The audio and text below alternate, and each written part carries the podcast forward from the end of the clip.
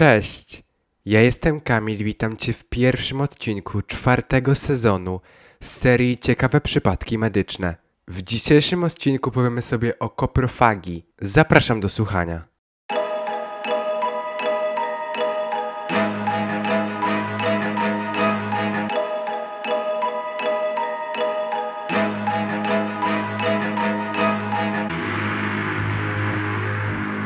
Koprofagia to zjadanie własnego kału. Występuje zazwyczaj u psów, u których wdraża się specjalne leczenie. W skrajnych przypadkach choroba może objawiać się u ludzi. Najczęściej występuje jednocześnie z chorobami psychicznymi takimi jak schizofrenia, głęboka depresja czy demencja. Jest to schorzenie naprawdę rzadkie. Nie istnieje wiele publikacji na ten temat, a jeśli już są, to opisy studia przypadku. Koprofagia występuje też w zespole pica. To choroba, w której ludzie mają apetyt na nietypowe rzeczy. Odcinek na ten temat już był, a w nim był opis niejakiej Shannon, która uzależniona była od picia benzyny. Link podam w opisie. Koprofagia może wiązać się także z koprofilią, czyli dewiacją seksualną, w której jedzenie kału ma skutek podniecający. Z anonimowych ankiet ustalono, że około siedemdziesiąt procent homoseksualistów przyznało się do wkładania języka do odbytu partnera, co skutkowało połykaniem małych ilości kału.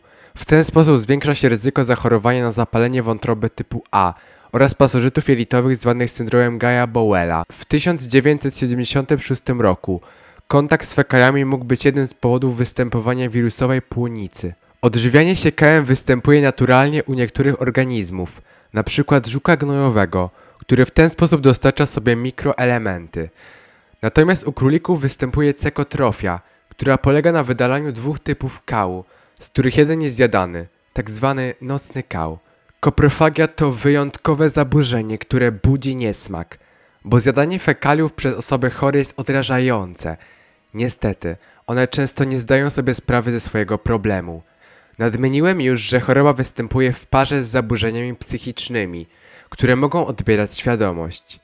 Koprofagia nie mająca podłoża seksualnego jest niezwykle złożonym zaburzeniem behawioralnym, z którym związane jest wiele zagrożeń dla zdrowia. Między innymi pasożyty jelitowe, biegunka, przenoszenie patogenów, zakażenie gruczołów ślinowych, przewlekłe zakażenie dziąseł oraz zwyczajny brak higieny jamy ustnej. Osoby chorujące na to zaburzenie mają także zwiększone ryzyko nowotworów układu pokarmowego oraz jelita grubego. Koprofagia prowadzi też do nasilenia obecnych zaburzeń na tle psychicznym. Z biegiem czasu ludzie cierpiący na to schorzenie stają się coraz bardziej odcięci od znajomych, którzy wyczuwają skutki tego patologicznego zaburzenia. Chorób współtowarzyszących jest wiele. Oprócz wyżej wymienionych mogą to być zaburzenia napadów padaczkowych, atrofia mózgu i nowotwory. Zaburzenia umysłowe takie jak alkoholizm, autyzm, zaburzenia obsesyjno-kompulsyjne. Etiologia choroby jest wciąż jednak mało znana. Występowanie tego zaburzenia też nie jest prawidłowo oszacowane, ale przypuszcza się, że jest niezwykle rzadkie. W tysiąc dziewięćset osiemdziesiątym dziewiątym roku w brytyjskim Journal of Psychiatry opublikowano wyniki badania przeprowadzonego w szpitalach psychiatrycznych. Zbadano czternaście starszych pacjentów cierpiących na koprofagię i jest to największe jak dotąd badanie w tej dziedzinie. Dziewięciu badanych cierpiało na demencję, dwóch miało głęboką depresję, a jeden miał atrofię mózgu. Trzech badanych nie cierpiało na żadne deficyty poznawcze. Z badania tego z powodu małej próby nie można wyciągnąć oczywiście żadnych większych wniosków. Pokazuje ono jednak, że koprofagia może występować z wieloma innymi zaburzeniami psychicznymi.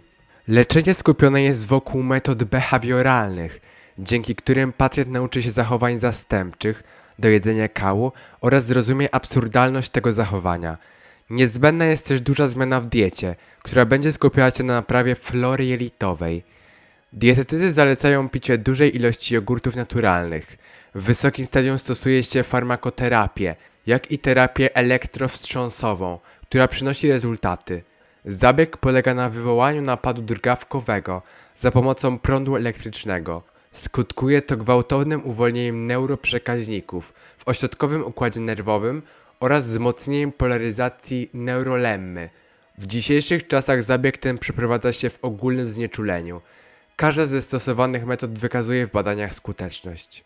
To już wszystko w dzisiejszym odcinku. Serdecznie dziękuję za wysłuchanie i zapraszam Was do kolejnych. Cześć!